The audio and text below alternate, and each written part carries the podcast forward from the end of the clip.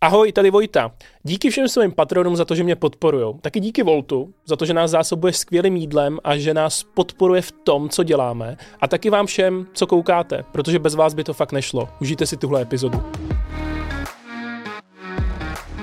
Tak já vás vítám u dalšího dílu investičního podcastu, tentokrát s Karlem Kovářem. Děkuji za pozvání, Vojto, ahoj. Karle, jak se měl v New Yorku?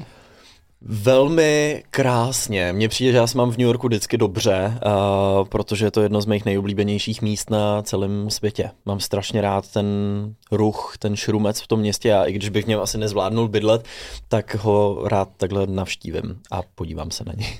A byl jsi se kouknout na Wall Street? Na Wall Street uh, jsme byli velmi, ale jenom tak, že jsme jako vyskočili z auta a zase jsme do něj naskočili. Takže jsi udělal tu fotku se slavnou sochou a...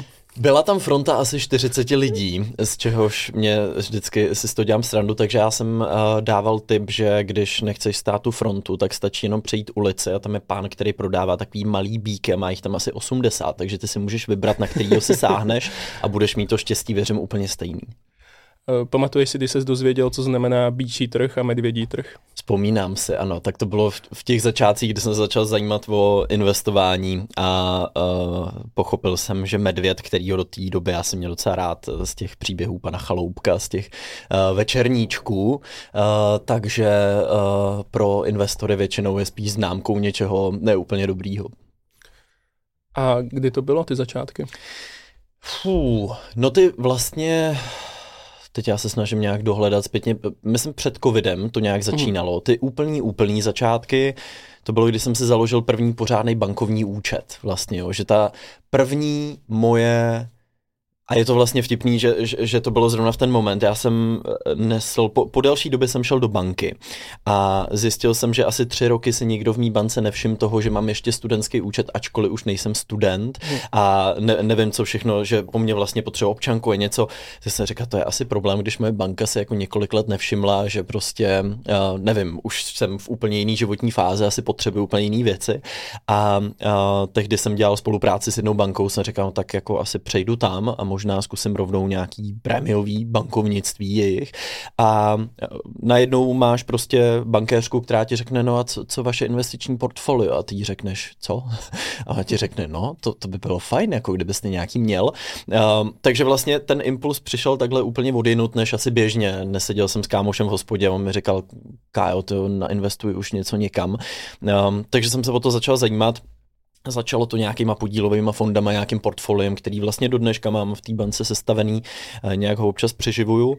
A pak jsem se začal zajímat po vlastní ose o to, co vlastně se s těma penězma dá dělat, kam se dají dávat, kam je radši nedávat a, a začal jsem se učit vlastními chybami takový ty první investiční lekce. Hmm.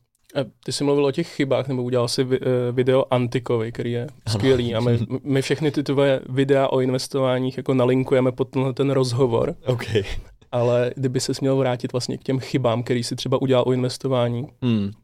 No tak určitě to, že uh, vstoupíš do nějaký pozice, uh, ono to trochu vyroste a ty z ní vyskakuješ, protože si říkáš, jo, dobrý, tak, tak mám to, super. Pak vlastně zjistíš, že ono to dál stoupá, si řekneš, aha, počkej, tak to možná to proč jsem tam nezůstal díl, teď jsem z toho mohl vidět trochu víc.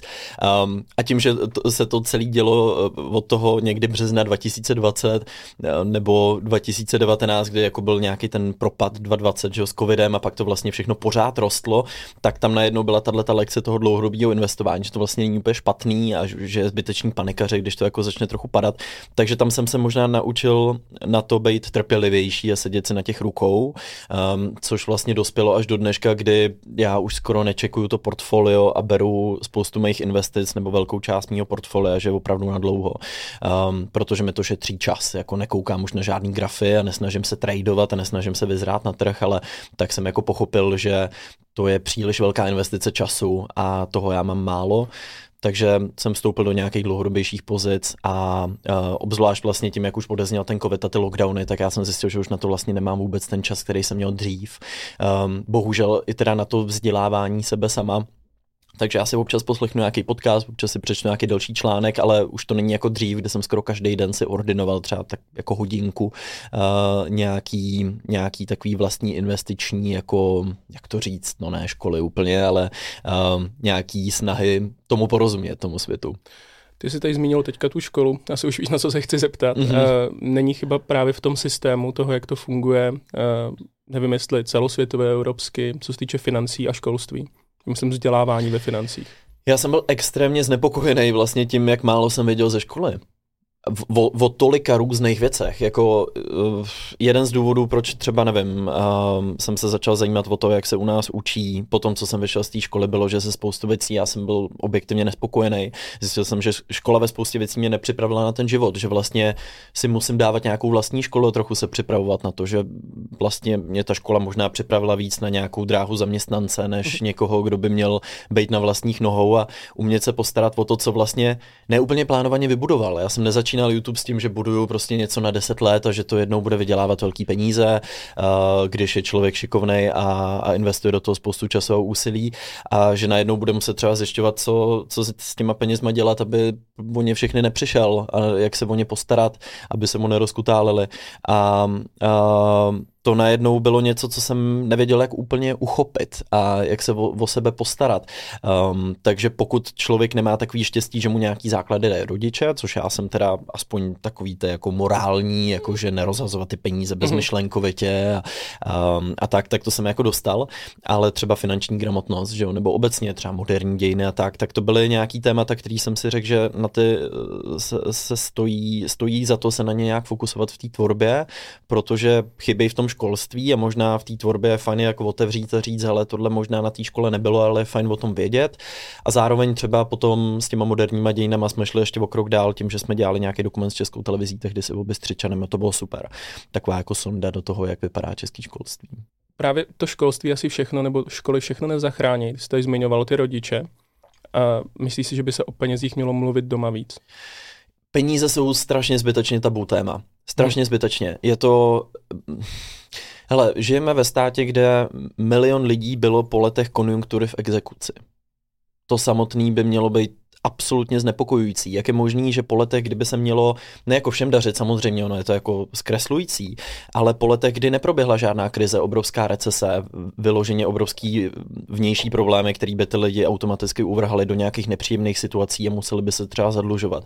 Jak je možný, že jsme se v takovéhle době dostali do tak špatné situace jako celá společnost, že jsme tu situaci zcela ignorovali. Já si vzpomínám, když jsem čet Slepý skvrny od Dana Prokopa, a četl jsem tuhle tu pasáž, jsem říkal, to snad ani není možný, že je to tak špatný. Pak jsem zjistil, že je to tak špatný. A teďka přichází doba recese a krize.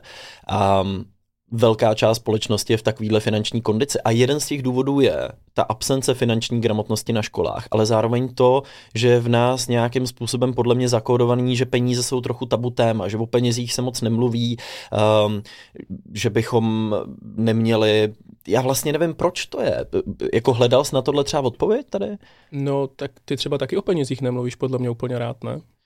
Hele, ne úplně rád, ale pro mě to třeba není téma, který tolik ovlivňuje můj život. Že já rád mluvím o tom přesně, jak se o ty peníze jako starat, eh, co s nima dělat, co s nima možná radši nedělat, ale není to tak, že bych prostě v každém rozhovoru mluvil o tom, kolik vydělávám a co mám a nemám, protože to nedělám ani vlastně v životě. Ale když se třeba s kamarádem nebo s přítelem prostě o penězích bavíme, tak um, já se občas snažím přijít na to, proč to pro spoustu z nás není úplně příjemný téma a proč i já jsem musel překonávat zprvu takovej, to, takovej ten ostych, jo, proč o tom nemluvit. No a to, to je právě ono, protože hmm. Podle mě úplně normální, kdyby jsme se spolu potkali na kafe mm-hmm. a ty bys mě řekl, kolik vyděláváš, kolik mm-hmm. já vydělávám a mhm. bavili jsme se o tom, co s těma penězma děláme, ale pořád je to tabu to říct. Jo. A teďka je otázka, proč je to tabu? Mohlo, myslíš, že by tě třeba tebe osobně to mohlo poškodit? To je otázka, do jaký míry by tě to nějak mohlo poškodit. To je jako, že možná ve světle toho, že jsme v té společnosti, která to jako tabu vnímá, ty o tom najednou otevřeně mluvíš, tak to možná může být něco, že najednou působíš jako neskromně, nebo jako, že se hm. vytahuješ, nebo že prostě tohle není něco, o čem bys měl mluvit nevím, jestli to zároveň nesouvisí s tím, jak jsme třeba byli vychovaní v tom, na co se ptát a neptat. Jo? Jako mm. já třeba nepotkám advokáta, první věc, na kterou, na kterou se optám, není jako hej, hej kámo, kolik vyděláváš. Ale spousta lidí to dělá se mnou, protože mm. jako u těch youtuberů, influencerů tě to přirozeně zajímá, jako tak, jako jak vy se vlastně živíte. Do dneška se mě lidi ptají, a vy se z toho, Karle, uživíte? A já vždycky říkám, jako jo, je, je, jako jde to, um, ale o to víc mě to přijde fascinující, že vlastně Uh, proč se na to nezeptáš advokáta nebo nezeptáš se na to nějakého špičkového zubaře, ale ptáš se na to influencera. Jo. Že vlastně uh, mně přijde jako, že se mnou jsou ty lidi mnohem víc komfortní tohle téma otvírat, než by to bylo třeba v jiných profesích. A vlastně jsem se snažil přijít na tu otázku, proč a myslím si, že je to fascinace něčím novým, jako vlastně pochopením toho, jak to funguje, z čeho se ten příjem generuje, jak to, jak to vypadá celý, um, taková ta zvědavost ale u těch jiných profesí, které jsou možná víc zavedený, nám mnohem víc velí nějaká ta morálka nebo etika, která v nás je, jakože peníze, téma, tabu. Ne, ne radši ne, nevím. To, tím, jak jsem bývalý bankéř, vlastně s každým jsem vždycky řešil peníze mm. a kolik vydělává, kolik má našetřeno, tak mi přijde, že není pro mě tabu se kohokoliv zeptat, jo, kolik vydělává, Což je kolik super. má peněz. Ale nevím, jestli tohle nemáš zkreslený tím, že jsi to mám. býval bankéř. No. To, to mám, no. Eh, ty jsi tady zmínil, že nebylo to vychloubačně, ale bylo to prostě konstatování, že se ti vlastně daří dobře, se dá uživit YouTubem. Uh, myslím si, že časopis Forbes tě um, dlouhodobě jako umistuje mezi nějakých top třeba nejlíp vydělávajících influencerů v Čechách, mm-hmm. že, se, že se byl v nějakých žebříčcích. Um, co pro tebe vlastně znamená být uh, dobře vydělávající? Jako kde, kde je ta hranice? Kde, jak, to, jak, jak přemýšlíš nad penězma? Hmm. To mě baví, hele, eh, vlastně, že tyhle ty žebříčky zaprvé v tomhle konkrétním případě nemyslím si, jsou přesný a oni nejsou ani ty žebříčky nejbohatších lidí světa, co se budeme povídat, že jo? Ne, jako stoprocentně nejsou přesný. Tak, spousta těch men tam asi chybí a, uh-huh. a možná se ani nedovedeme představit, v jakých částkách se tam některý lidi můžou pohybovat. U těch influencerů tam je to komplikovaný s tím, že tam se prostě mísejí různý druhy příjmů, že jo? To máš prostě někdo má merch, někdo dělá prostě nějaký side business, um, vydává nějaký věci kolem, který nemusí být úplně na první pohled prostě viditelný. Někdo má nějaký side hustle, že prostě vlastní nějaký byty a ty pronajímá a tak dále. Takže tam těch faktorů, který ten příjem ovlivňuje, podle mě spousta a některý z těch částí nejsou třeba úplně veřejně známý. Co pro mě znamená jako obecně peníze nebo vydělávat pro mě, já potřebuju, aby ty peníze pro mě vlastně nemusely být tak velký téma. Jo, že v momentě, kdy se nemusím moc starat o to, jestli výjdu nebo nevídu, tak to je vlastně ten komfort, který mi ty peníze dají. A to je, to je skvělý, samozřejmě. V momentě, kdy nemusíš každý měsíc řešit, jestli vychází správně, špatně, a, tak a vlastně tohle ti ubere ten obrovský stresor, který mají ty všichni lidi. a já jsem ho možná v začátcích mýval taky, kdy jako furt přemýšlím, můžu si tohle koupit. Um, vystačím s nájmem prostě za, za co utratit, za co neutratit. To, to je obrovský množství času, energie a stresu, který ti to přináší. Takže to, že tohle všechno se smaže tím, když se dostaneš do nějaký pohodlnější fáze, je super, ale tohle můžou prožívat i lidi, kteří vydělávají spoustu peněz, protože jejich životní standard se posune hodně vysoko a oni a covid toho byl důkazem, kdy najednou některý moji známí, u kterých bych si nikdy nemyslel, že budou mít finanční problémy, mají prostě velký byty a tak dále, tak najednou si zjistil, že oni žijou totálně z měsíce na měsíc, nemají vůbec žádný polštář, nemají nikde zainvestováno, nemají žádný portfolio, nemají ponětí o finanční gramotnosti, takže v podstatě oni sice můžou vydělávat jako velkou spoustu peněz, a oni to všechno propálej. Takže ty teoreticky můžeš tenhle ten pocit mít, i když vyděláváš hodně peněz, protože nemáš tenhle ten polštář. A teoreticky nemusíš vydělávat moc, ale můžeš mít mít jelikož máš třeba dobrou finanční gramotnost, spíš jak se jako některé věci pohlídat, může být mnohem komfortnější než lidi, kteří se umístují v těchto žebříčcích, akorát prostě nevědějí, co s těma penězma, tak je pálej za nesmysly. Takže pro mě to bylo takový, že mě moc nikdo nepřipravil na to, že se dostanu do situace, kdy budu mít nějaký peníze a budu muset přemýšlet, co s nima dělat a nebudu teda muset přemýšlet o těch každodenních výdajích, ale budu muset přemýšlet nad tím třeba, jak se o ty peníze postarat, jak je jako nerozházet. Takže to jsem se musel učit v podstatě v průběhu toho všeho a viděl jsem i ty lidi, tu komunitu kolem mě, těch tvůrců, kdy jsme se to vlastně všichni učili. Stejně jako hmm. jsme se učili, jako kolik si říct za nějakou spolupráci, aby nás prostě neodrbali, eh, jak jsme přicházeli na to, co s náma dělali nějaký agentury, že jsme prostě jezdili na akce, kde jsme dostali pomalu jako jenom bagetu, ale přišlo tam prostě tisíc lidí, kteří zaplatili prostě nevím 600 korun za lístek a přijel tam prostě majitel té společnosti, co to organizovala v nějakém BMWčku a my úplně, OK, co se tady děje? Nám všem bylo kolik 14, 15, 16, takže uh, to bylo takový opravdu, že nás všechny hodili do té studené vody a my jsme nějak tak mezi sebou na sebe koukali, říkali jsme, co teď, te, jak, jak, jak, jako se tady o sebe postarat. Takže v tom třeba v začátcích byla i super ta komunita těch lidí kolem, že v těchto věcech mně přijde, že jsme si trochu radili, uh, nebo jsme se možná i vzájemně trochu inspirovali, kdo co dělá, jakým směrem se dává, uh, takže za to já jsem zpětně jako hodně vděčný, že jsem na to nebyl sám, protože stejný problém jako já řešila spousta mladých tvůrců. Akorát dneska už mě přijde, že je to trochu téma, to jako řeší. Uh, tehdy nikdo neměl ponětí uh, co se vlastně úplně jako děje kolem toho YouTube. Všichni se snažili přijít na to, co jsou youtubeři, co jsou tady mladí tvůrci, jak to, že děcka, kterým je jako 15-16, najednou jako natáčí nějaký videa, který mají spoustu zhlédnutí, nemusí projít skrz televize, bylo to všechno úplně, úplně nový. Takže peníze bylo jedno, jedna z těch podmnožin toho všeho, co bylo jako nový a e, najednou se okolo tebe začne motat spousta lidí, kteří jako vědějí, že, že to tam je a snaží se tě o to samozřejmě stáhnout nebo se na tom nějakým způsobem přeživit. A to teda bylo šílený. Um, to už se dostáváme vlastně k tvýmu, k tvým začátkům, nebo k tomu, jak jsi začal uh, podnikat, že ono se tomu dalo vlastně nazvat podnikání, že když hmm. natáčíš videa na YouTube, nebo děláš, jsi nějaký content creator. Hmm. Uh, ale kdybych se vrátil ještě k těm sklepe, slepým skvrnám, hmm. tak uh, to byl ten moment, který tě nějak tak jako donutil se zamyslet nad, nad financema, nebo kde No spíš nad kondicí celé té společnosti a na tou provázaností, jo, že v momentě, kdy máš přesně takhle obrovskou část lidí, kteří řeší opravdu existenční problémy, tak to jsou lidi, kteří automaticky nebudou mít velkou víru v ten systém, ve kterém tady žijeme, budou se cítit zklamaný, budou cítit, že v tom ten systém trochu nechává, možná budou mít tendence a inklinace k něčemu trochu jinému, něčemu možná trochu víc autoritářskému, kde jim zase někdo znova řekne, se o ně postará. Takže spíš najednou během toho čtení takovýhle knížky začneš zjišťovat tu provázanost těch věcí a že třeba ta finanční kondice části společnosti velmi přímo souvisí s tím, jak ty lidi volají, jak přemýšlejí, jak vnímají celý ten systém. A opravdu je to asi jedna z těch věcí, která byla velmi zanedbaná. Eh, to, že jsme najednou přišli o tu přesně, že jsi dostal prostě byt, jako minulý režim se o tebe jako vlastně staral. A když posloucháš ty starší lidi, jak jako nostalgicky vzpomínají, některý z nich možná zapomněli spoustu těch negativnějších věcí. Jedna z těch věcí je to, že o ně bylo vlastně postaráno. To bylo vlastně hmm. jako ta prezentovaná výhoda. Hele, vy se nebudete muset moc o nic starat, jenom nevyjadřujte příliš nahlas to, že vám něco konkrétně vadí.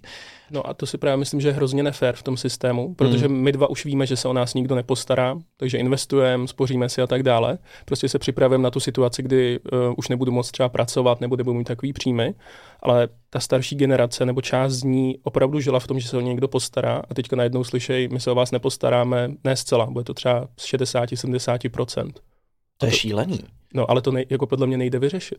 Vem si, že žiješ desítky let v tom, že směřuješ k nějaký mm. fázi života, kdy máš nějaký, nevím, spoření a přemýšlíš o tom, ale ne tak, že prostě budu se muset o sebe postarat sám, ale já jsem tomu státu něco dával, něco odváděl a teď je úkol toho státu se o mě postarat, protože jsem celý život tady pracoval. Když o tom přemýšlíš tolik let a tak moc na to spolíháš a najednou těsně předtím, než jdeš do důchu, ti někdo řekne, jako no, tak ono to vlastně možná nebude úplně takhle, uh, tak to je šílený samozřejmě. A nedivím se, že spousta těch lidí je v nějaký deziluzi z toho, že prostě žili spoustu let v přesvědčení, že to nějak bude a ono najednou se zdá, že to bude hodně jinak. Přesně tak a to se pak přichází, no podle mě to pak přichází na tu mladší generaci, eh, která nemá právě tu oporu v těch rodičích, aby jim řekla, tady takhle se můžeš dělat ve financích, tohle to máš dělat. Eh, je to, je to prostě velký problém. Takže ty finance můžou zlepšit kolem, svět kolem nás, teda, když se budeme vzdělávat. No spíš možná i nějakou naši sebedůvěru, um, ale hele, ono je to hrozně těžký, jo. Já si uvědomuji ve spoustě momentů, že já jsem v úplně jako odtržený bublině a nevím, do jaký míry dokážu porozumět uh, nějak, nějak jako uh, široký veřejnosti v tomhle, i když takhle, já jsem se neuzavřel, co se týče třeba přátel, do nějaký elitní bubliny, nebo že bych se bavil jenom s ostatníma tvůrcema. Myslím si, se snažím se trvávat nohama na zemi. Ale spousta těch věcí, kterou já můžu říkat, věřím, že spoustě lidí bude vyznívat jako z úplně jako jiného vesmíru. Že no, tak to je jako hezký, ale já tady reálně řeším, co prostě, je, jestli příští měsíc budu mít na to zaplatit nájem a, a výdaje prostě za život a tak dále. Takže je hezký tady mluvit o finančním polštáři a investičním portfoliu, ale já fakt na to teďka nemám úplně jako myšlenky. Že? Jo, s tím absolutně souhlasím. A potom, co jsem se přistěhoval do Prahy, Prahy, tak jsem pochopil, jak i třeba některé čtvrti jsou absolutní bublina. Hmm. Jak je možné, že tady jsou ty věci tak drahé? To je úplně hmm. nemyslitelné, že tady nájem stojí jen přes 20-25 tisíc měsíčně za já nevím, středně velký byt, že tady kafe stojí 70 korun na takovéhle věci. To je pro lidi z menších měst nebo z vesnic absolutně nepřijatelný. Já jsem jako, proto já jsem rád, že vlastně jsem se paradoxně v té Praze nenarodil, protože jsem hmm. měl možnost při tom, kdy jsem se sem stěhoval na tu vejšku, vidět, ten nepoměr toho vesmíru, který tady existuje a toho, ve kterém jsem já byl předtím a to ještě takhle, já jsem mohl být z vesnice, nebo mohl jsem být mnohem vzdálenější od Prahy, jako já jsem z Pardubic, tak ty jsou Praze vlastně docela blízko. Myslím si, že z té blízkosti docela benefitujou. Je to město, který je jako moc hezký, podle mě mnohem hezčí než Hradec. Um, a, a, a ty jsi žil dlouho v Hradci, veď? Mm-hmm. Hmm. Ale já jako ty mluvíš u těch Pardubicích u Hradce, to jsou, že jo? E, ne, já mluvím o tom Hradci u Pardubic, který je. A, uh, takže, takže v ten moment podle mě aspoň máš tu malou možnost jako porovnat ty dvě reality. Aha. Jo, uh, a, a zase tím nechci říkat, že jako když se narodíš v Praze, že nemá šanci poznat tu realitu kolem ani náhodou, ale podle mě tohle, tohle byla jako velká výhoda v začátcích, protože přesně se jenom říkáš, tohle fakt není jako normální. Spousta těch tvých kámošů v mhm. tom celý život existuje, takže možná potom zbytek té republiky vnímají nějakou optikou, která je možná trošku zkreslená tou realitou tady ale není nemožný eh, z té bubliny jako vykouknout a pochopit, že to ta hm. bublina je a podle mě spousta lidí v Praze si to dobře uvědomuje už dneska. No, já jsem se tě pozval hlavně proto, protože ty umíš hrozně hezky vysvětlovat věci. A ty složitý věci vysvětluješ velice jednoduše. No. A přesně to si dělal i s investicema, protože jsem viděl ty tvoje videa a říkal jsem si, jasně, jako vím to, jako pro mě to nebylo nějak jako super, jak bych se obohatil, začal no, bych investovat, ale na druhou stranu mě to fakt bavilo, i když jsem to věděl. Já to mám říkal, radost. A teďka by mě to bavilo ještě desetinásobně, kdybych to nevěděl, že jo? Mm-hmm. A to mi přišlo úplně skvělý, ale měl jsem tam hrozně moc otázek, kterými ty, ty jsi něco říkal a pak jsem si říkal, ty, kdo ví, jaký je tvůj názor na tyhle ty věci. Mm-hmm. A právě to chci teďka využít a chci se tě zeptat super, na nějaké věci. Super. A e, ta úplně první je, e, když jsi, dejme tomu, mladý člověk a teďka se koukneš na video, video Kovyho, mm-hmm. on ti řekne, jo, investuj tady, stačí tisícovka měsíčně, mm. můžeš nakoupit nějaký ETF. E, myslíš si, že to je e, dobrá motivace, dobrá rada? Co, co s těma penězma dělat, když mám, dejme tomu, mm-hmm. tisíci korun měsíčně? Mm-hmm. Hele, takhle, jakoby, já bych bral celý to video jako celek. Mm-hmm. Uh, mým cílem bylo tohleto téma otevřít a těm lidem ukázat ty úplně jako základy. Tenhle svět tady existuje, na těchto základech stojí, tohle jsou nějaký úplně základní pojmy a takhle já se snažím působit jako více tématech, že je to taková vstupenka do toho. Jo, že jako cílem mýho videa není, abys na konci přesně věděl, co máš v tu chvíli udělat a rozuměl celému tématu mm. komplexně, ale možná, aby to byla taková ta motivace jenom, OK, tohle mě docela zajímá, tak si jdu o tom najít nějaký jako články a jdu se možná poslechnout třeba nějaký podcast, který se tím letím tématem zabývá do hloubky, má hosty, který tomu rozumějí. Um, takže spousta těch mých videí jako končí na tom začátku a někam dále nerozvíjí, možná. Um, a tohle bylo jedno z nich, jo. Ale vlastně já jsem tam odprezentoval nějaký způsoby, kterými se dá investovat, že možná ten trading je jako lákavý na začátku, protože takhle si spousta lidí představuje to investování, mm.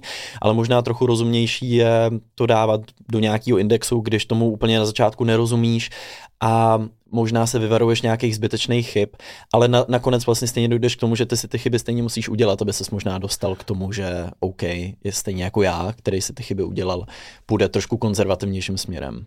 Já, to polož, já tu otázku položím trošku jinak. Mm-hmm. Poradil bys svýmu 20-letýmu nebo 19-letýmu já investovat mm. tisíci korun měsíčně někam do ETF, do fondu? Určitě. Jako Kdyby jo. to byla moje jediná tisícovka, kterou jsem schopný ušetřit. Jo, takhle. Měsíčně. OK. Hmm.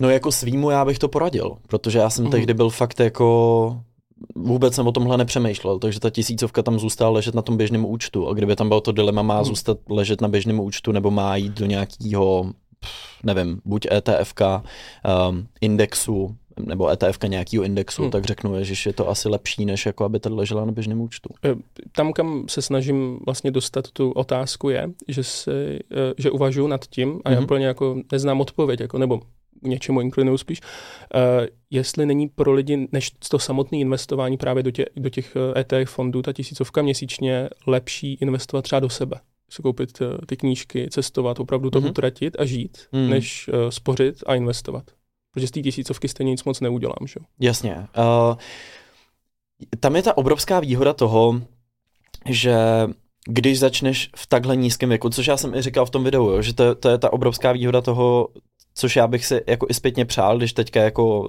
nevím, jsem začal pořádně, jsem začal investovat, když mě bylo kolik, 22, 23, tak jsem si zpětně říkal, že to bylo super, kdybych to dělal třeba od 19, jo? že jako mm-hmm. retrospektivně ty máš vždycky tenhle ten pohled, ale máš pravdu v tomhle úhlu pohledu, že vlastně já jsem spoustu peněz nainvestoval do cestování a do sebe a do techniky a uh, do toho, abych to, co dělám, vypadlo co možná nejlíp. Uh, ale rozhodně jsem toho nikdy nelitoval. Na druhou stranu si jenom říkám, u mě to možná nebyla jako ta tisícovka, kterou bych tam mohl dávat, ale, ale třeba nějaká aspoň ta část té tisícovky mohla jít do nějakého investování, jo, nebo do něčeho, co by mě tam začalo budovat nějaký portfolio, který by potom časem rostlo, ale nešla tam. A, a byla to ta škoda, protože ten svět jsem neznal, ten svět pro mě byl neznámý, já jsem nevěděl, že tady ta možnost je, takže já se spíš bavím o těch penězích, který, ano, já jsem možná dal zprvu téměř všechny peníze, já jsem dal do techniky, já jsem neměl vůbec žádný peníze, mm. potom půjčoval jsem si od táty, abych, abych mohl uh, vycestovat s kámošema na nějakou jako delší cestu, um, protože jsem říkal, ale to je možná jediná šance, kterou s nima budu mít, jako tuhle cestu podniknout a hrozně to chci udělat. Um, a do toho jsem pár měsíců předtím nainvestoval do počítače, do nový kamery a tak dále, takže jsem byl totálně bez peněz. Um, takže i pro mě jako třeba cestování jako velká investice. Jo. Ale potom v těch pozdějších letech, když už jsem měl nějaký peníze, které mě tam prostě ležely ladem, protože jsem vůbec nevěděl, co s nima dělat, nebo jsem ani nevěděl, že s nima můžu něco konstruktivního dělat. Um, tak bych se vlastně asi zpětně přál, aby mě tam jenom neležely, ale byly třeba v něčem trochu produktivnější. Ale rozhodně bych jako ti neřekl teďka, mm. že bych si zpětně přál, abych nepodnikl ani jednu z těch cest, kterou jsem podnikl a všechno dával do investování. To je ta věc, kterou vlastně jsem potom řešil taky když jsem se o to investování začal zajímat, že jsem časem pochopil, ono to není jenom o tom, že dáváš peníze do ETF, podílových fondů, kryptoměn, nevím čeho všeho, ale zároveň ty peníze můžeš dávat do sebe a zároveň ta investice není, nejsou jenom peníze, ale je to i čas. A ten čas já jsem zpětně si potřeboval nastavit, že pro mě třeba investování je strašně zajímavý téma, ale ne tolik zajímavý, abych mu věnoval každý den třeba dvě, tři hodiny. Já ten čas mhm. budu mnohem radši věnovat kámošům, mnohem radši rodině, mnohem radši budování nějakých sociálních vazeb, kontaktů, uh, tvorbě, než tomu, abych jako vlastně jsem si říkal, dobrý, investování, vím nějaký základy a to mě asi stačí a mnohem, rád to, mnohem radši to svěřím někomu, kdo tenhle ten čas věnuje veškerý, protože je to jeho jako povolání, ale já ten čas budu věnovat tvorbě, budu věnovat kámošům, budu věnovat vztahu a, a budování nějakého života a cestování, než tomu, abych seděl doma u počítače a koukal na ty grafy. Čímž nějak nesoudím ty lidi, kteří to dělají, pokud se v tom najdeš a je to to a řekneš si super, pecka, dobrý, mm-hmm. našel ses. Ale já jsem to jako ochutnal, nějak jsem asi porozuměl těm základům a řekl jsem si, dobrý, to asi chápu. A v momentě, kdy se znova rozjeli ty kola a, a skončily lockdowny a, a začaly přicházet ty příležitosti, už jsem si řekl, dobrý, uh, pro mě to není natolik zajímavý, abych tomu věnoval ten veškerý čas. Takže ty peníze, o kterých jsem mluvil na začátku, mm-hmm. ta tisícovka, uh, asi bych opravil tu svoji odpověď z toho, že ta jediná tisícovka ve světle toho, co jsi říkal, že bych jí dal do toho ETF, ale spíš část té tisícovky bych dal možná do budování nějakého portfolia a část téhle tisícovky, ať už stojí za jakoukoliv částku, reálně bych dal právě třeba do tohohle toho. Uh, jo, super. Eh, k tomu jsem se přesně chtěl dostat, protože hmm. já jsem bohužel ten odstrašující případ toho člověka, který hrozně šetřil, hmm. když byl mladší, abych všechno mohl investovat. Jo. Teďka jsem to samozřejmě vyplatilo, že mám jako investiční portfolio, mám nakoupený nemovitosti a tak dále. Ale podle mě jsem přišel zase o spoustu potenciálních jako zážitků, mohl jsem si rozvíjet nějaké své schopnosti, jsem se naučit třeba další jazyk, kdybych víc cestoval a tak dále. A je to něco, uh, čeho zpětně lituješ? Ne, nelituju určitě ne ale za, za každou cenu říkat lidem, pokud to jsou vaše poslední peníze tady, tak místo toho, než abyste si užívali, tak eh, radši investujte, mi taky nepřijde dobrý a někde musí být ten balans a nevím přesně, jak ho vyjádřit. Hele, co, což já vlastně v tom videu jako nedělám, jo. No právě proto se na to ptám, no. Proto, a, a některý lidi tohle, který asi mají ty investiční kanály a rozumím, protože máš v tu chvíli nějakou konkrétní cílovku, tohle třeba ti jsou schopní říct. Uh, mě teďka úplně zpětně líto, že jsem formuloval tu svoji první odpověď na tu, na tu tvoji otázku takhle, že tu jedinou tisícovku, kterou bych viděl, bych dělal tímhle směrem, protože si zpětně uvědomil, že jsem to tehdy nedělal. A není to něco, čeho bych litoval. Eh, přesně, ty jsi investoval totiž do sebe, do toho svého počítače, protože to byla ta investice, která ti nevydělala 8 PA, hmm. ti vydělalo hmm. 150p a ti to průměru, nebo ne, to ne, třeba 800. Jo, jo, ale, ale, ale zpětně přesně, jak jsem říkal v tom videu, že, že jsem si zpětně uvědomil, že investice do mýho počítače byla mnohem zásadnější, hmm. než nějaká jako finančně moje mnohem větší investice. Já se ptám hmm. lidí většinou na ty procenta, protože mě nezajímá ty peníze. Vlastně, jestli je to 200 tisíc nebo 20 tisíc, vám může být v podstatě úplně ukradený. Co by vás mělo zajímat především je, kolik ten člověk alokuje procent z těch hmm. svých peněz do nějakých směrů. A to vám napoví nejvíc. Takže přesně, já jsem tehdy alokoval prakticky 100% veškerých svých peněz. Já jsem, hele, jako malý, já jsem jako konto beruška. A já jsem si spořil úplně opravdu, jsem přemýšlel ve škole, jestli mám koupit sírový rohlík nebo nemám, protože jo, to mohlo jo. jít na konto beruška. prostě. To bylo u poštovní spořitelny, že jo? Myslím, ne, ne, komerčka. Komerčka, to. Já, já jsem, jo, to jsem měl taky. A dokonce jsem dostal plast, ne plastovou, plišovou berušku jsem dostal. Jo, jo, jo. Já nevím, jestli to byla nějaká odměna za to, jestli tam spořím. Nebo měla nohy bylo. takhle. Já, měla, jaký bílý nohy velký a takový tykarle, který jsme mohl tvarovat. Jsme to měli ze ségrou, no. Nekecej, takže vy jste taky měli konto beruška. Tak já jsem prostě asi 8 let svého života spořil na konto beruška a potom přišel ten YouTube a jako já ve spoustě svých jako životních pozic, já jsem velmi racionální člověk, ale často mě pomáhá intuice, hrozně moc. A vlastně se na ní často spolíhám. A začal jsem dělat ten YouTube a opravdu jsem se dostal do té situace, kdy jsem věděl, že OK, jestli to chci posunout dál, hmm. tak budu potřebovat mikrofon, budu potřebovat stativ, budu potřebovat kameru, budu potřebovat mnohem výkonnější počítač, aby utáhl ty hry a zároveň abych mohl natáčet obrazovku a nesekalo se mi to. A mě ta intuice řekla, teď je ten čas, kdy prostě všechny ty peníze musíš utratit. Což bylo hrozný, že do té doby ty přesně si spoříš na něco, ani nevíš na co. A já jsem byl fakt velmi, velmi spořivej, až takový mm. jako trošku, že přesně jsem přemýšlel, jestli tady mám s kámošem a jet někam prostě na výlet na seč, protože prostě tam budou peníze a tohle. Um, takže já jsem si uspořil nějaký peníze, který jsem najednou všechny propál během třeba jednoho týdne. To byl fakt děsivý moment mého života. Jo, že jsem si říkal, mm. ale, ale z nějakého důvodu jsem cítil, že ten YouTube za to stojí. A, a pak jsem si kupoval tu techniku a pak jsem si půjčoval od táty, kterýmu jsem to potom vracel. A pak až jsem začal vydělávat nějaký jako první peníze, který jsem propaloval opět prostě třeba ten první rok, proto abych opravdu se dostal do nějakého stádia, kdy budu mít softbox a kdy budu mít dobrý mikrofon směrový a dobrou kameru. A nevydělávalo to tehdy moc, jak už ten YouTube, tak ani spolupráce tehdy nebyly prakticky žádný v začátcích, nebo byly, ale byly bartrový, uh, takže člověk moc nepřemýšlel nad tím a bylo pár lidí, jako třeba Erik Meldík a, a Čeněk Stýblo, který dělali Viral Brothers a už tehdy věděli, jak funguje ten zpět reklamy a že to jsou opravdu výstupy, za který si můžou říkat nějaký větší peníze. Mm. To my jsme tehdy vůbec netušili. Uh, takže jako těch peněz na začátku rozhodně nebylo moc, a uh, to byl možná i důvod, proč i když si dělal jako stovky tisíc zhlédnutí, si nikdy nepřemýšlel nad tím, že by tě to jednou uživilo, protože ti to fakt negenerovalo. To by to generovalo jako fakt dost malý příjem na to, aby si řekl, OK, tohle bude stabilní job, jako tohle, tohle nebude jenom tady jako výstřelek a potom už s těma dalšíma rokama to začal zjišťovat. Začaly přicházet první spolupráce, začal si zjišťovat, kde se pohybují ty jako cenové hladiny, to, co ty si za něco může říct, což ti zprvu přišlo úplně nereální, jakože jsou to hrozně velké peníze. Uh, tak pak si pochopil vlastně, OK, kolik ta firma reálně zaplatí za City Light, nebo za inzerát v novinách, nebo za print, nebo za billboard, kolik to vidí lidí, jaký to má dosah, jakou to má jako efektivitu v porovnání s influencerskou kampaní. Takže tohle všechno se pak začneš učit, ale ty začátky opravdu byly takovýhle, jo. že vlastně mm. všechny peníze já tehdy přesně nedával jsem asi do nějakého ETF, ale dal jsem za tu techniku a investoval jsem je do té tvorby aby se vůbec mohla odrazit, abych já si mohl založit ten druhý kanál a mohl jsem natáčet videa, který formátově podobně natáčím vlastně do dneška.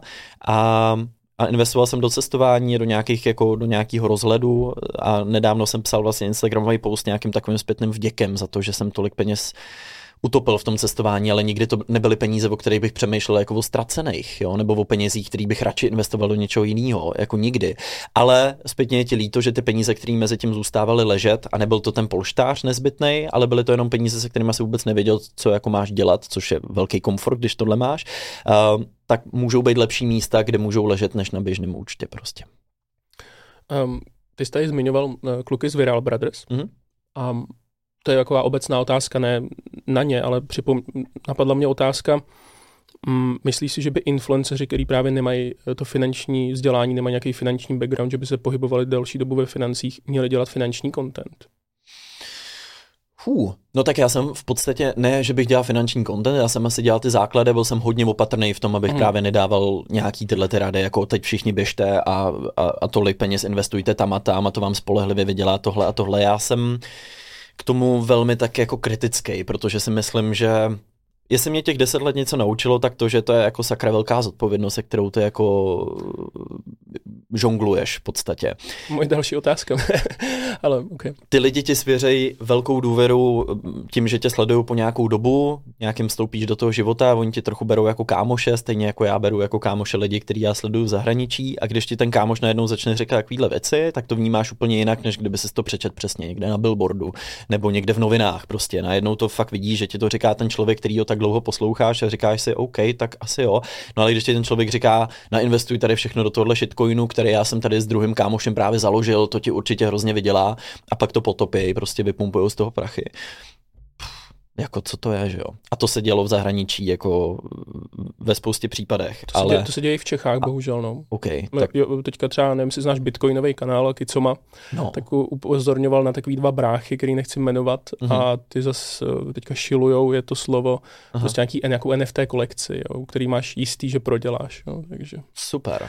Tak to je... To je pro... Děje se to i v Čechách. No. Já se u tohohle vždycky strašně naštvávám, takže já se snažím jako filtrovat tohle podsvětí, já tomu vždycky říkám podsvětí YouTube nebo podsvětí Instagramu a, a moc ho nevnímat a koukat na ten obsah, který mě jako rozvíjí a inspiruje a tak dále, ale občas se do tohohle ponořím a nestačím se jako divit, co občas jsou ty lidi schopní jako říkat a um, protože jako asi vůbec nemají tenhle ten nějaký pocit té zodpovědnosti nebo toho, že by jim bylo líto toho, do čeho ty diváky uvrhnou, protože to je od začátku ten plán Jo, ty buduješ hmm. tu platformu jenom proto, abys ty lidi, který jako nabereš, mohl vrhnout do této věci a něco z nich jako vysát finančně. Což je přístup, který podle mě, věřím většině nám, jako který tuhle práci děláme tak dlouho, absolutně vzdálený, protože si uvědomuje, že to nejcennější, co máš, je ta komunita. Mm-hmm.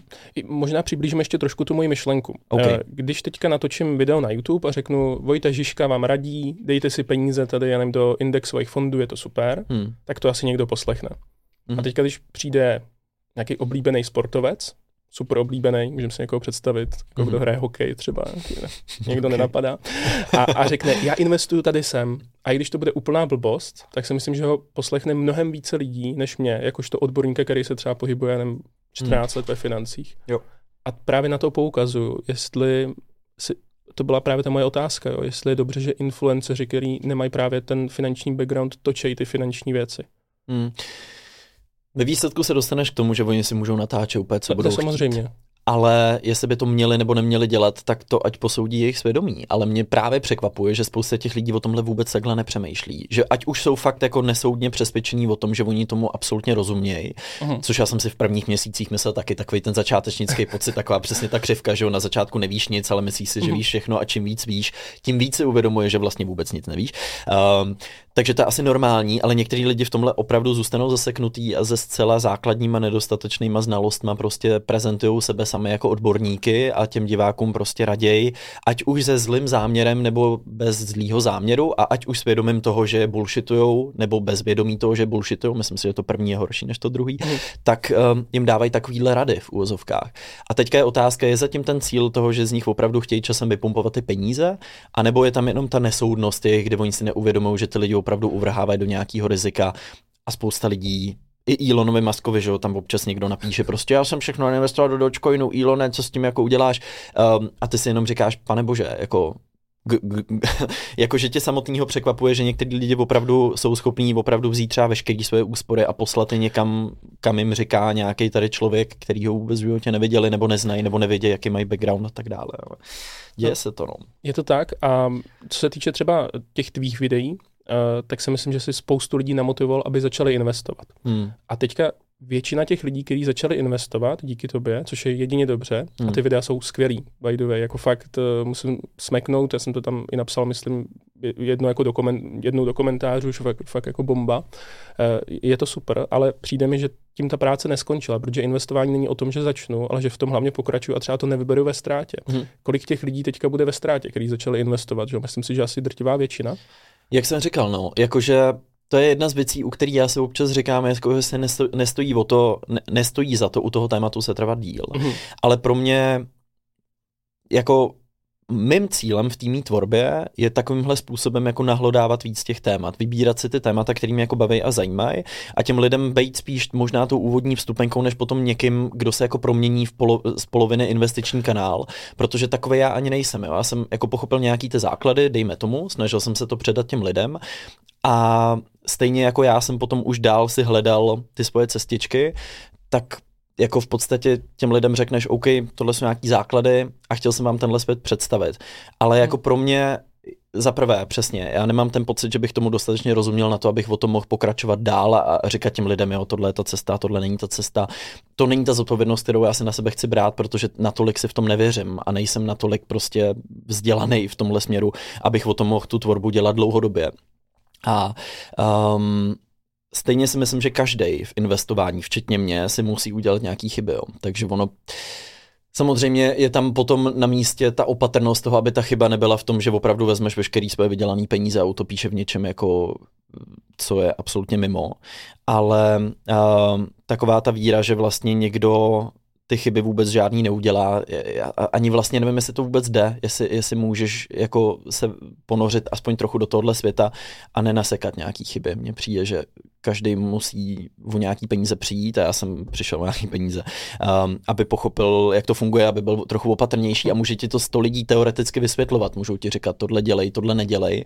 A mě, já jsem tyhle videa, tenhle obsah jako četl a viděl a stejně jsem ty chyby potom udělal. Jo. Takže No, tam tom směřování spíš takový, že vlastně to video bylo, kdybych to řekl v obchodním no, žargonu hmm. akviziční, ale pak by mělo být nějaký pečovací, podle mě, kde řekneš těm lidem, je to v pohodě, že jste v mínusu, já taky, hmm. jsem takový mínus na tom, co jsem koupil, je to úplně v pohodě, jenom musíte to prostě vydržet, protože často ty lidi to potřebují slyšet od toho, kdo, kdo je třeba namotivoval, ale to je, samozřejmě chápu, že se věnuješ různým tématům, na druhou stranu, když informuješ třeba o tom, co se děje v Bělorusku, hmm tak tam já už jako nepotřebuji nějakou následnou péči jako za půl roku, co se tam stalo, si přečtu ve zprávách, ale zase si to můžu, o investování si to taky můžu vlastně přečíst někde jinde. No. To je, to je, no, jako, to je pravda. Jo, že vlastně já tomu rozumím, ale tím, kolik témat já otevírám, mm-hmm. uh, tak aby, abych dělal tuhle pečovatelskou práci u každého z nich, tak by to znamenalo, že nemůžu otevírat spoustu dalších nových témat. Takže já možná to není správný přístup, já vlastně jakoby nevím,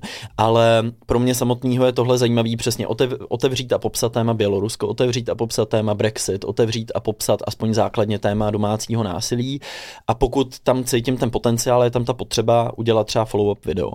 Ale Uh, můj kanál nemá tu ambici jít do hloubky přílišný. Já i často končím se scénářem, který má 20 stránek a škrtám mm, to na těch 8 mm.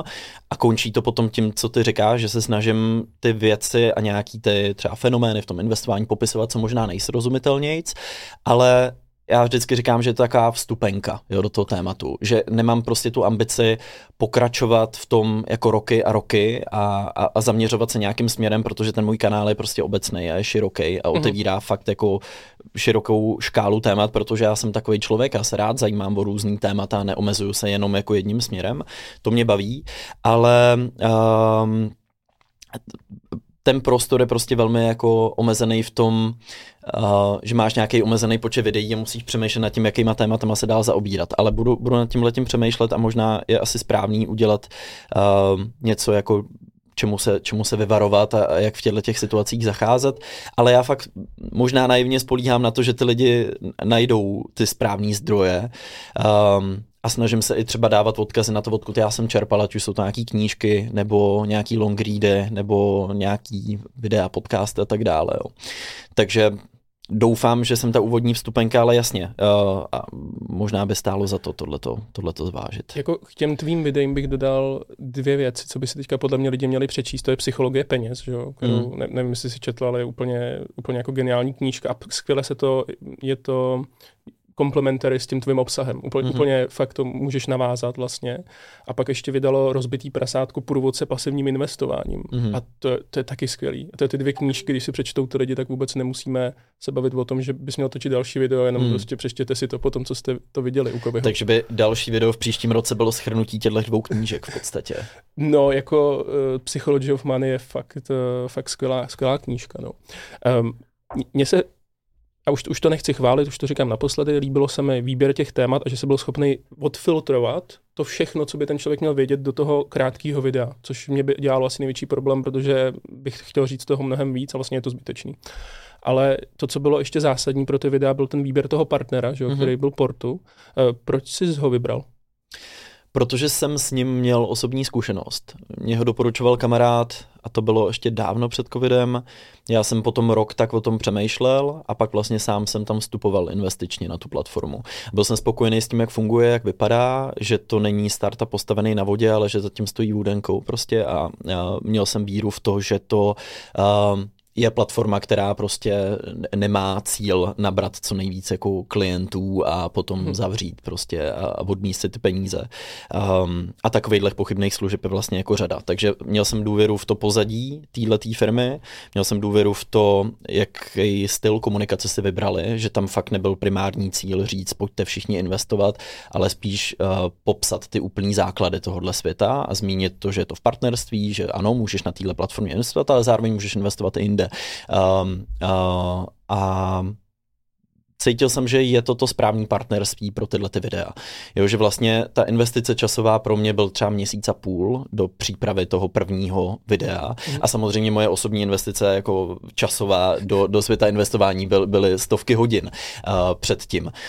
Um, ale říkal jsem si, OK, pokud chci tohle téma otevřít a chci na něj mít partnera, protože to je opravdu jako, stojí to spoustu času a, a jenom um, ta, ta monetizace toho videa ti ten investovaný čas úplně jako možná nevrátí, tak jsem si říkal, jako vlastně s kým jiným než s nima, protože měl jsem tu osobní zkušenost, mohl jsem to doporučit ze své vlastní zkušenosti, na což já si dávám hodně pozoru těch partnerů, aby to bylo něco, co už mám odzkoušený, anebo i když se mnou chtějí navázat partnerství, já vždycky řeknu, buď jako pošlete mi ty produkty, anebo já se přihlásím do té služby a budu ji pár měsíců používat a potom vám řeknu, jestli do toho půjdu nebo ne.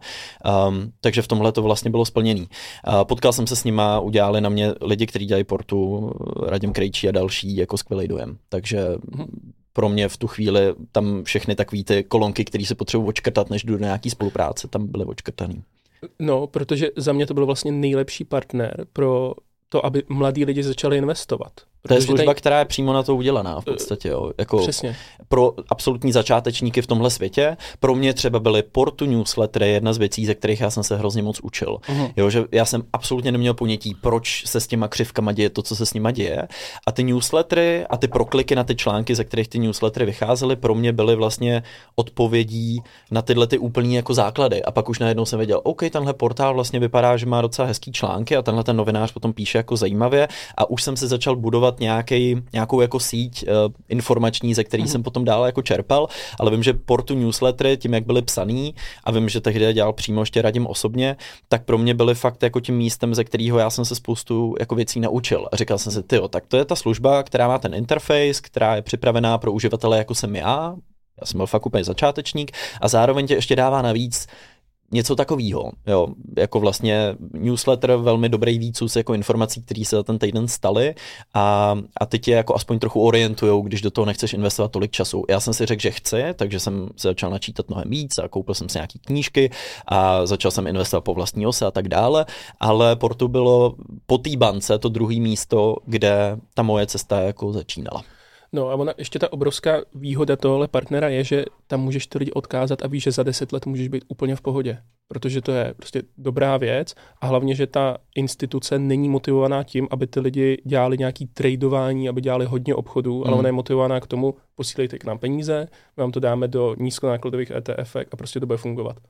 No, není tam, není tam ta ambice přesně říct, vy vyděláte prostě stoprocentní zhodnocení no, jasně, prostě během jasně. tady tří měsíců, což je něco, na co já už jsem úplně alergický bytostně, když to někde vidím, jako a pasivní příjem spolehlivě, prostě nainvestuj sem, sem, sem a 20 let nebudeš muset nic řešit, je vždycky takový to. Takže už jenom to, že oni do toho jdou s touhletou jako vlastně, že vlastně měli zájem se se mnou spojit, protože vědějí, že snad umím mm. otevírat tyhle ty témata a jim šlo hlavně o to ukázat že investovat se dá přesně dlouhodobě, že to nemusíš dělat zběsile jako tradováním, ale že možná ten přístup může být trochu jiný.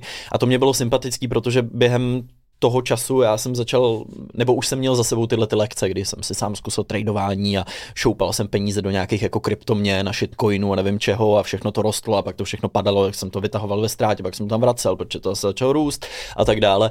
Takže už jsem za sebou měl takový ty základní lekce, kdy jsem pochopil, OK, trading je fakt na brutální investici času, snaží se outsmartovat lidi, kteří na tom fakt sedějí už 20 let a ještě 20 let budou a, a věnují tomu veškerý svůj život. A to možná není úplně jako moudrý přístup takže možná už jsem šel do té spolupráce trochu poučen eh, tím, že kdo ví, jestli před pár lety bych taky nebyl nadšený z nějaký tradovací jako aplikace a pak už jsem věděl, ne, ne, když začínáš, to fakt není místo pro tebe, to je nebezpečný. Přesně, protože když se snažíš přechytračit ty lidi, který vlastně nevidíš, tak je to v pohodě, ale pak když se s nima potkáš, mm. řekneš, do prčici, já jsem úplný neandrtálec a, a tady z mýho pokojíčku si jako myslím, že je porazím a oni mají Bloomberg Terminal analytický tým prostě mm. a teďka A já tady, mm, jasně, jo, budu lepší než oni, jo. To, mm. Koukáš na tu svíčku. Jak a, a, no, je to, přesně tak, takže pro mě byl tenhle ten aha moment, když jsem koukal, a už si nespomenu člověče na to video, ale byl to nějaký jako jeden den v kůži jako investora. Aha. A tam jsem viděl těch 20 prostě monitorů, toho týpka, který na tom sedí furt mluvil. Podle taky 85% těch slov, který on používá, jsem vůbec nevěděl, o čem mluví. Totálně. Teď tam překlikával ty různé funkce v těch grafech. Já jsem na to koukal, jsem říkal, já vůbec nechápu, co to je. Tohle, jak, jak já si můžu myslet tady naivně, že prostě budu dělat nějaké rozhodnutí, které budou informovanější než ty rozhodnutí, který dělá tenhle ten týpek. Jako jo. Takže um, byly to takový momenty, kde já jsem si tohle uvědomil. Takže to byl možná ten důvod, proč jsem si tohle partnera vybral, proč si zatím do dneška stojím, že, um, že to je to správné spojení a do dneška tu službu používám a věřím jí a, a jsem s ní stále spokojený. Jo, jo, z- za mě super a má, máš ode mě jako, že uh, I approve this message. Prostě, jako, je, to, je to fakt super. A Vojta Žižka and I approve this message. Přesně tak. Uh, ty jsi zmiňoval to krypto, co to je krypto? Ty, vogo. A z, prosím, bez disclaimeru, že to je rizikový, bla, bla, jenom co, co je tvoje myšlenka třeba za Bitcoinem, jak nad ním přemýšlíš? Hmm, no, jak já přemýšlím nad Bitcoinem jako nad něčím, co mě dlouhou dobu přišlo a pořád přijde jako, jako velmi zajímavý nástroj, um, který přináší do určitý míry, nebo aspoň jsem to myslel zpočátku, nějakou jako revoluci. Ale teďka s tím, co se vlastně děje kolem těch podvodů, různých platform, tak to vypadá, že je to něco, co už tu dlouho bylo, uh, nebo minimálně ty lidi, kteří jsou zatím um, a ty služby, které tvoří docela velkou páteř celé té infrastruktury kolem toho Bitcoinu. Um, tak mně to přijde jako další příklad, kdy tady máš jako výbornou myšlenku, výbornou filozofii kolem té věci, který se ale ujmou lidi a většinou z té výborné myšlenky a výborný filozofie udělají něco, co už tak moc výborný není. A ty základy, na kterých teďka ten kryptobět jako stojí, mně přijdou trochu jako tekutej písek, který teďka, který samozřejmě perfektně, ten je totálně tvrdý v momentě, kdy to všechno roste, ale v momentě, kdy to začne kolísat nebo nedej bože padat, tak se najednou ukáže, na jak pevných základech tyhle ty věci stojí. Um, na druhou stranu, uh, krypto asi nemá takovou výhodu, jako mají třeba velké banky, velký investoři, že tam je ten bailout prostě, že nikdo neudělá bailout jako tady kryptoplatformy, ale, ale každý udělá bailout jako velký banky, protože není v zájmu státu, aby padla velká banka. Pokud padne kryptoplatforma, jak řeknu, OK, your bad, prostě měli jste zůstat tady u uh, institucionálně zavedenějších způsobů investování. Um, takže ta decentralizace, která může působit v mnoha momentech jako obrovská výhoda, je v tomhle zároveň jako velikou možná nevýhodou, uh, že když se to začne sypat, tak se to sype a, a není tam žádná záchranná síť prostě proto. Um, jsem vlastně dost znepokojený poslední dobou, když zjišťuju, jak netransparentní jsou některé ty složky, ať už ten Tether nebo to FTX, jak vůbec mohla takováhle věc fungovat a um, jak málo lidí to možná řešilo, jak nekriticky spousta lidí na to koukala, ale uh, Bitcoin tvoří nezanedbatelnou část mého investičního portfolia, možná až nerozumně velkou. A tam já jsem připravený na to, že jsou to peníze, které já jako neuvidím minimálně mm. třeba 10 let, takže naštěstí já už jsem do toho vstupoval s touhletou myšlenkou, jo, že to nebudou peníze, které budu vytahovat po dvou měsících s nějakým obřím ziskem. To jsou to peníze, které já vkládám do toho, protože věřím tomu, jak to vypadá, jak to funguje a nesleduju grafy, uh, sleduju ty dlouhodobé trendy, ale vnímám nějaký ty cykly a moc ani nesleduju takový ty Twitter, protože ono to je vždycky stejný, to je jako všichni nekriticky věříme v Bitcoin a potom no, nikdy jsme tomu Bitcoinu nevěřili vlastně, jako je Radovan Vávra efekt trošku, jako něco hypuje, že o tři měsíce později si od začátku věděl, že to padne celou dobu a, a že to vlastně nemá vůbec žádnou perspektivu a budoucnost. A s tím Bitcoinem už se tohle stalo několikrát, takže já se vlastně uh, Teď je to teda trošku speciální tím, do jaký jako hmm. velikosti to všechno narostlo, ale tohle podle mě je zrovna jedno, jedno z těch míst, kde já jsem připravený na to, že je to fakt na dlouho ale Bitcoinu věříš, protože v něm máš teda docela dost peněz. Bitcoinu věřím jako takovýmu, jako té filozofii, která kolem toho je a um, celý ty myšlence toho. A vlastně mně, přijde zajímavý to v tom portfoliu mít. Uh, není už to tak zajímavý tím, jak teď vypadají ty čísla, které hmm. jsou jako červenější, než bych se asi přál, ale zároveň to asi není nic, co by mi trhalo žíly. Určitě bych byl totálně vyschýzovaný, kdybych do toho dal přesně, jak někteří radili v ten moment, kdy to jako rostlo, všechno dejte do Bitcoinu, prostě každou korunu, kterou vyděláte, okamžitě tam posílejte, protože si budete kupovat ty vily a ty auta, budete strašně úspěšní a bohatý. A na to já jsem už tehdy koukal jako velmi, velmi kriticky, protože jsem v tom poznával tyhle ty motivační investory, mm. který ti prostě slibují vzdušní zámky a dělají to možná trošku s nějakým uh, osobním záměrem a cílem. Něco jako pampovat, aby to potom oni v právnej, ve správný čas prodali, ale, ale ty jsi tam jako v tom zůstal zavřený. Takže já jsem to od začátku bral, že je to nadlouho, od začátku jsem to bral tak, že ty cykly fungují prostě po každý stejně, že to nějakou dobu roste, pak to zase padá, pak to nějaký roky stagnuje, pak to třeba zase trochu poroste. Uh, jak to vidím já teďka, že ty další roky to bude velmi podobný, že se tam nebude moc asi nic velkého dít, tak jako jak to v tom cyklu většinou bývá. Dobře, to je to, co se týče Bitcoinu hmm. a co se týče krypta jako celku, NFTček, tak uh, Vůbec. NFTčka jsem úplně, tam jsem dal zobrazeno, to mně mm. přišlo příliš složitý na to, abych do toho investoval ten čas a snažil se to chápat. A opět, uh, mně se vždycky spustí jako red flag, když vidím, že je to až moc přehypovaný a že až moc lidí, kteří se o to nikdy nezajímali, se do toho jako ponořejí a říkají, jo, to je to nejlepší, ten nejlepší směr a to je budoucnost a taková ta, ta nekritičnost v té vizi je to, co mě vždycky děsí. Jo, že se do něčeho spousta lidí natchne a úplně zapomene na nějaký rizika, které jsou s tím spojený. Absolutní red flag pro mě vždycky. Hmm. A to u těch NFTček bylo brutálně. Uh, ono to je obecně jako krypta, bitcoin, že tam máš buď to toho člověka, který to absolutně miluje, nevidí ty problémy s tím, hmm. anebo to hejtí a proto... Já jsem se, hele, třeba no, jsem si strašně užil tu epizodu, kterou jste tady měli, uh, byl tady Kikom, že jo, a byl tady Alex a, a Adam. Jo, uh, ne, ne, Aleš, Aleš a Alex. Tak Aleš a mhm. Alex. Uh, a to bylo super. To je prostě přesně podle mě to, co strašně chybělo v těch letech tý nekritický, toho nekritického hypování těch kryptoměn. Takovýhle vlastně jako racionálně vedený debaty o tom, hele, tady to možná stojí trošku na vodě a tady to je mm. možná jako ta lepší a já nerozporuju tohle, ale zároveň nesouhlasím s tímhle. Tam to přesně bylo buď a nebo. Jak dnešní svět bohužel často funguje, buď a nebo, nic mezi tím. Přesně, hmm. přesně proto dělám podcast, že rád poslouchám lidi z různých světů hmm. o financích. Um, ještě kdybych se vrátil k kryptoměny, jsme teda probrali a mám radost, že jsi teda Bitcoin Maxi. Já jsem Bitcoin říct. Maxi a, a něco málo v Ethereu, ale vlastně všechny ostatní pozice jsem opustil. Uh, měl jsem Chainlink nějaký a nějaký další jo, věci jo. potom kolem a z toho jsem vylez už. No. Um, ty ještě v těch tvých investičních videích zmiňuješ, že investování z dluhy, z dluhy je špatný. Hmm. Um, já jsem docela dost zadlužený a investuju. To to je možná ta, ta konzerva ve mně trošku, jo, že já jsem nikdy neinvestoval s pákou. To je prostě něco, co mě absolutně ne, ne, to, jako to, to, děsí. A, ale vím, jak to myslíš, jako přesně uh, máš nějaký byty třeba na hypotéky a tak mm-hmm. dále, máš prostě dluhy a do toho investuješ. Um, příliš nekomfortní pro mě tohle. A vím, že to je něco, co mě strašně zbržďuje a limituje, protože všichni říkají, ano, investuj za půjčený peníze, prostě nesmysl jako no. to. Um, já nechci, aby pro mě peníze byly přítěží v tomhle tom, abych neustále musel přemýšlet nad tím, uh, tady dlužím. Uh, asi je to pro mě v tuhle chvíli ještě, já nerozporuju to, že se třeba do pěti, do deseti let dostanu do téhle pozice, kdy mě to bude úplně šumák. Ale v tenhle moment to je prostě pro mě přílišný závazek a možná přílišný stres, abych se do toho pustil, jestli ti to dává smysl. Absolutně. A myslím si, že dává i smysl to, když řeknu, já jsem zadlužený investu, že to na spoustu lidí může působit negativně. Ale ono je důležité si říct, jaký je to typ dluhu mm-hmm. a mhm. za kolik si půjčuju. Mm-hmm. Jo, moje, moje hypotéky jsou v průměru za, já nevím, 1,5%. Jo.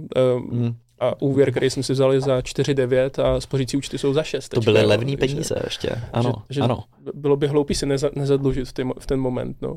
Jenom... Hele, určitě a jenom dodám, že mm. to je třeba jedna z věcí, kterou já chápu, mně přijde, že já spoustu věcí se učím až s tím, když ten cyklus jako začne probíhat. Jo? Že když mm. to je v nějakém bodě, ve kterém to většinou se trvává nějaký roky, tak je těžký podle mě se naučit tu lekci toho, jo? že když vlastně vstupuješ do světa investování v momentě, kdy všechno stoupá a trvá to dva roky, tak eh, až v ten moment, kdy to začne jako klesat, stagnovat nebo úplně padat, tak se teprve učíš ty lekce. Stejně jako když prostě jsou hypotéky, které jsou extrémně levné a najednou jsou extrémně drahé a vlastně nedostupné, jak v ten moment pochopíš, OK, ono po, možná tehdy by to nebylo tak jako nesmyslný, když ty prachy byly tak levný, se jako je nevzít v podstatě, teď to je, to je jako jasný. Takže to je třeba dneska něco, co já začínám chápat, ale jenom kvůli tomu, že um, ty úrokové sazby jdou takovým způsobem nahoru a děje se to všechno, co se děje kolem Um, a to jsou ty momenty, kdy se to možná učím. Takže uh, já jsem možná uh, příliš málo teoretický uh, v tom, jak já se učím, já prostě to potřebuju prakticky všechno vidět a pak mám ty aha momenty teprve, kdy mě to dochází. No, to si myslím, že je častá chyba, že lidi nad těma penězma uvažují jako nad kuponkama k nakupování, mm. ale že by člověk měl přemýšlet, že mají nějakou cenu. Mm. A ta cena je ten úrok právě. Mm. A když se můžu někde vzít za levno a dát někomu za draho a později zaplatit fakturu, tak je to super, ne? No, je to jedna z těch věcí, která mě dřív nedocházela, teďka ji možná vidím eh, z trochu jiného úhlu než dřív. Eh, to, co mě ještě zaujalo na tvých videích, eh, že jsi nezmínil ESG investování, mm-hmm. který mi přijde jako obrovský trend, že jo, ještě mezi mladýma lidma, že se o tom mm-hmm. hodně jako mluví, nebo obecně jako ESG, environment friendly a tak dále. Ty jsi to nezmínil na schvál? Ne, já jsem k tomu dost skeptický. No já taky právě, aha, dobrý. Jakože, hele, obecně mně přijde téma udržitelnost jako super, mm-hmm. ale 90% z toho všeho je bullshit.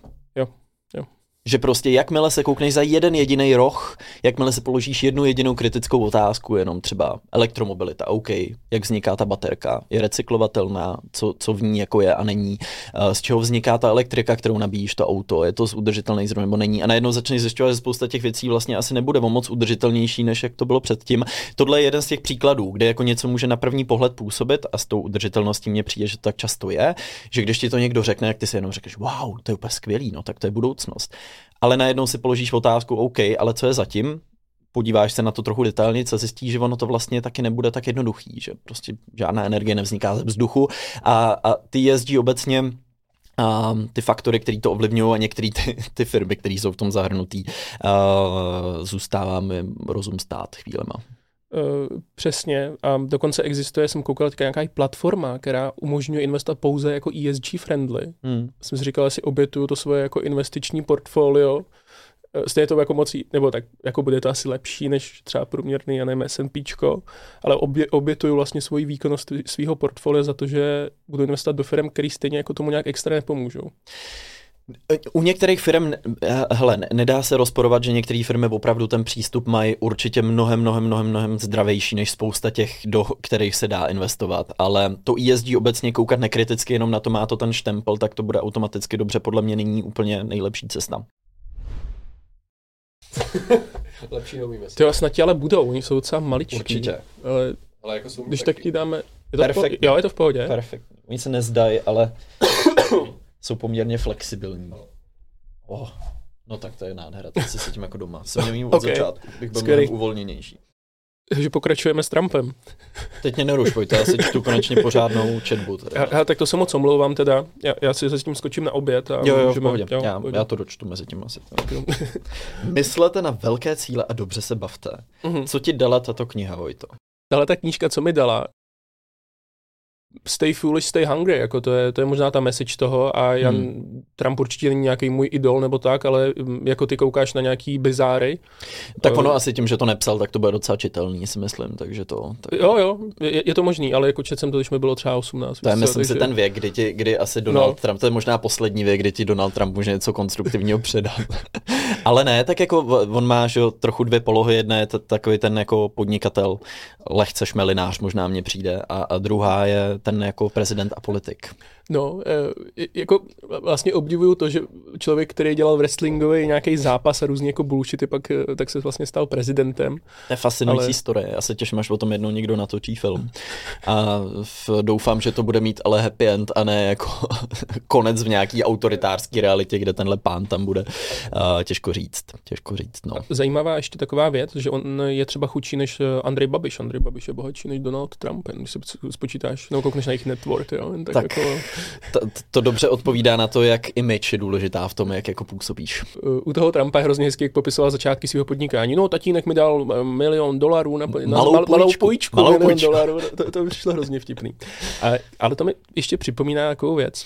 Uh, že influenceři obecně taky se jako tváří, že jsou jako součástí jako lidu, ale přitom už to jsou taky, uh, ne, nechci říct Andrej Babiš, ale prostě jsou, už žijou úplně jiný život. Mm-hmm. A kdo si myslím, že to je mistr a to fakt jako uznávám, tak je třeba Leoš Mareš, který mm. mi přijde úplně skvělý v tom a já nevím, jak toho dosáhnul, mě zajímal tvůj názor, mm. že on jede do práce v Rolls Royceu, mm. uh, ale řekne lidi, a vlastně nemám pocit, že je jako já, ale přitom jako v Rolls Royce nejezdí jen tak každý. Jo? Jak, hmm. jak, jak tohle dosáhneš takového image? Já si nemyslím, že ty peníze nutně musí znamenat to, že se oddělíš od reality. Jako hmm. ty můžeš vydělávat podle mě hodně peněz a můžeš mít hodně peněz a můžeš jezdit v hezkých autech a vlastně já nevím, tady čtyři vily a můžeš zůstat nohama na zemi, můžeš být empatický, můžeš se hmm. vní, můžeš vnímat a můžeš se stýkat s lidma, kteří vydělávají násobně méně než ty a můžeš jim furt mít co říct a můžete si vzájemně mít co říct. Takže já si nemyslím, že peníze nutně musí znamenat a možná to občas vnímáme, vnímáme chybně, že tě nutně oddělej od té reality a že už nemůžeš být relatable pro ty lidi a nějak se k tobě nemůžou stáhnout,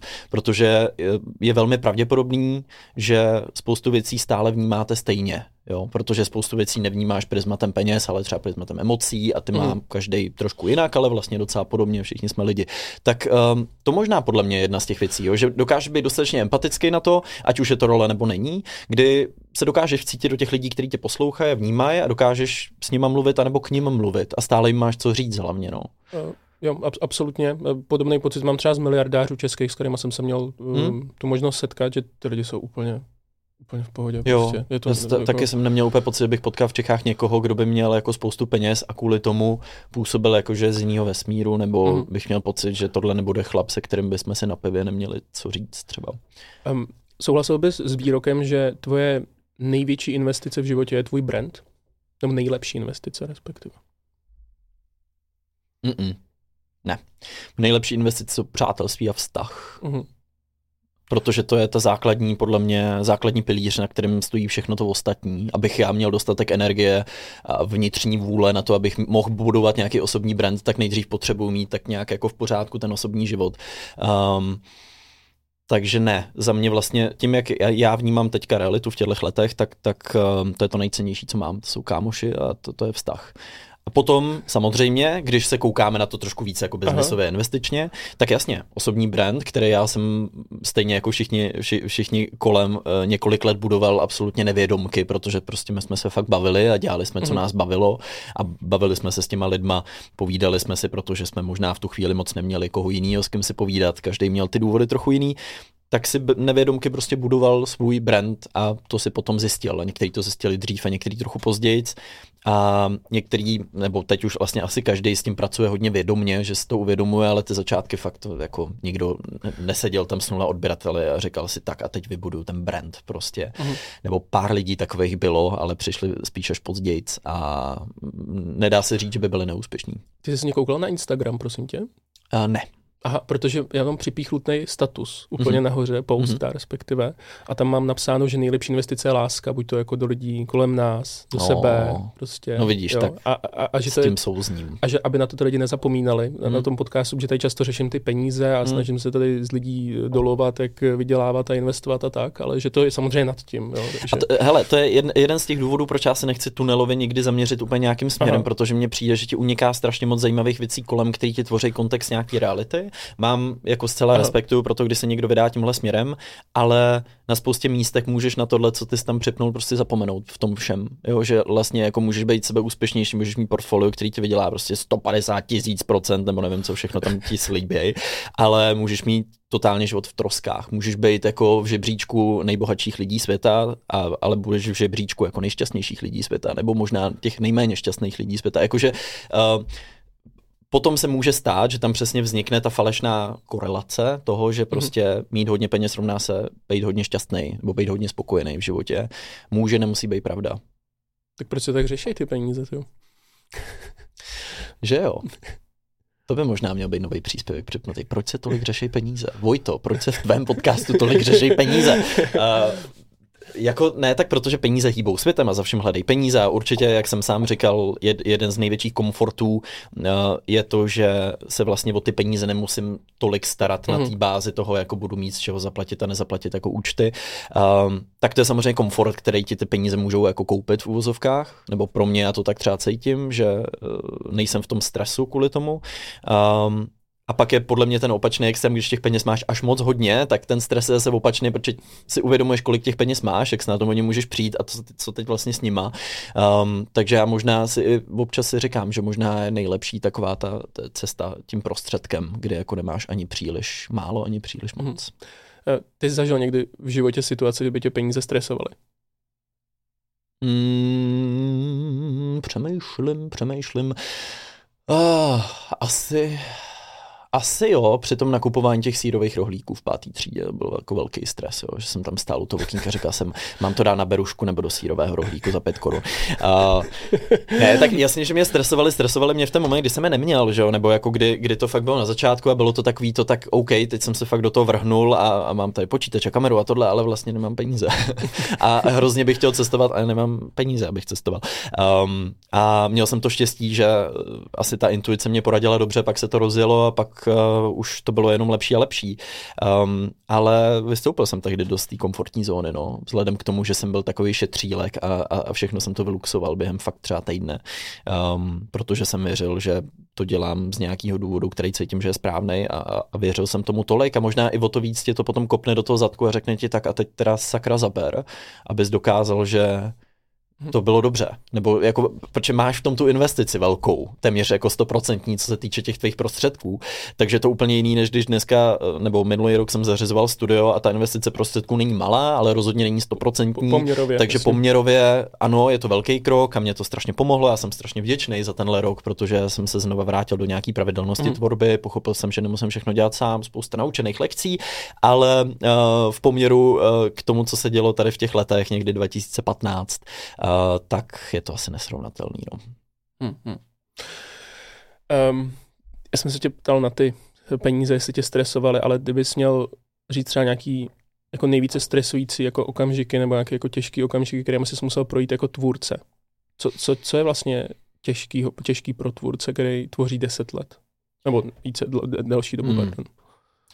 Nejhorší je mít v nějaký pocit, v nějaký moment pocit, že nějakým způsobem zklamal ty diváky. Jo, protože Přijde mi, že vlastně pro lidi, jako jsme my, ta komunita je v podstatě všechno. Jako, že ty lidi, který máme a který s náma jdou tu cestu, tak bez nich bys nebyl nic.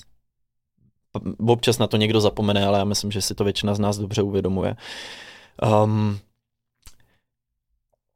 tím, kolik na tobě občas vysí té zodpovědnosti, tak někdy prostě uděláš nějaký trochu přešlap a je ti to zpětně líto, že to jako udělal, protože si říkáš, ty lidi si zaslouží něco trochu víc. Takže občas si myslím, že jsme na sebe všichni docela přísní v tom, jako že nechcem ty lidi zklamat, nebo vlastně um, si uvědomím, že, že, že tam jakoby máme, že, že o ně můžeš jednoduše přijít a čím méně těch přešlapů děláš, tím samozřejmě líp, takže jsou takový nepříjemný momenty. Občas jsem se dostal do takového prasu, že jsem měl pocit, že nezvládám úplně to balancování toho všeho, že buď bylo jako moc práce, mm. paradoxně často to je v takové korelaci, že jako se ti hodně daří možná, co se týče jako zhlédnutí popularity a úspěšnosti, ale v osobním životě je to prostě všechno takový jako rozložený dost. Já jsem byl dlouho nešťastný hodně, když jsem se vypořádával s identitou, když jsem potom se snažil najít nějaký stálejší vztah, eh, nějak balancovat to, eh, tu naplněnost, která možná přicházela v tom pracovním světě, ale byla úplně jako absentující v tom osobním životě. Um, tak to byly takový momenty, kdy vlastně na první pohled se tě všichni ptají, no, tak ty musíš být nejšťastnější teďka, že? tak hm. perfektně se ti daří a všechno jako funguje, ale přitom tam prostě sedíš a občas cítíš strašnou prázdnotu. Tak uh, to bylo nepříjemný docela. Co znamená vypořádat se se svojí identitou? To znamená, že jsem se musel vyautovat, no. že prostě mě trvalo spoustu let, než jsem se přijal takový, jaký jsem, jak jsem se narodil. Uh, měl jsem pocit, že s tím musím bojovat a že to je něco, co se dá zvrátit nějakým způsobem a potom jsem musel přijít na to, že hele, jsem takový, jaký jsem, tak uh, i tohle to přijetí. Je taková ta, jako ono, je to strašně zprofanovaný, že ta sebeláska, self-love, jako už nám z toho lezou oči z důlku, ale nakonec pravda, co říká RuPaul, vždycky na konci RuPaul's Drag Race říká, když nemiluješ sám sebe, jak chceš milovat někoho jiného? Takže aby mohla přijít ta láska k těm ostatním, musí nejdřív přijít ta, ta, ta vnitřní pro sebe sama, to já jsem v pubertě dlouho neměl. Um, takže, takže tohle, no, na, na pubertu obecně nespomínám rád, uh, stejně jako asi mnoho z nás. To je takový to období, kdy moc nevíš, co se sebou, kdy se dějou kolem tebe, s tebou věci, kterým nerozumíš um, a, a snažíš se s tím nějak vypořádat. Takže zpětně to je ta matoucí retrospektiva toho, jak občas vzpomínáme na to, když nám bylo 18, 19, co bychom měli bývali udělat a co bychom si poradili. Um, občas si musím připomenout, ty jsi byl totálně ztracený tehdy ve, ve, skoro ve všem, tak není divu, že i v investicích jsi vůbec nevěděl, co si počít. Um, Takže, takže tak, no, to byly, to byly léta, na který ne, že bych nespomínal rád, protože jsem se jako naučil asi spoustu věcí tím, ale uh, spousta lidí si myslela, přesně jak jsme říkali, ta korelace toho, jako daří se ti, něco vyděláváš nebo máš nějakou pozornost, úspěšnost, popularitu, um, tak to se automaticky rovná to štěstí vnitřní a ta, ta naplněnost toho života, tak to, to tak není, no.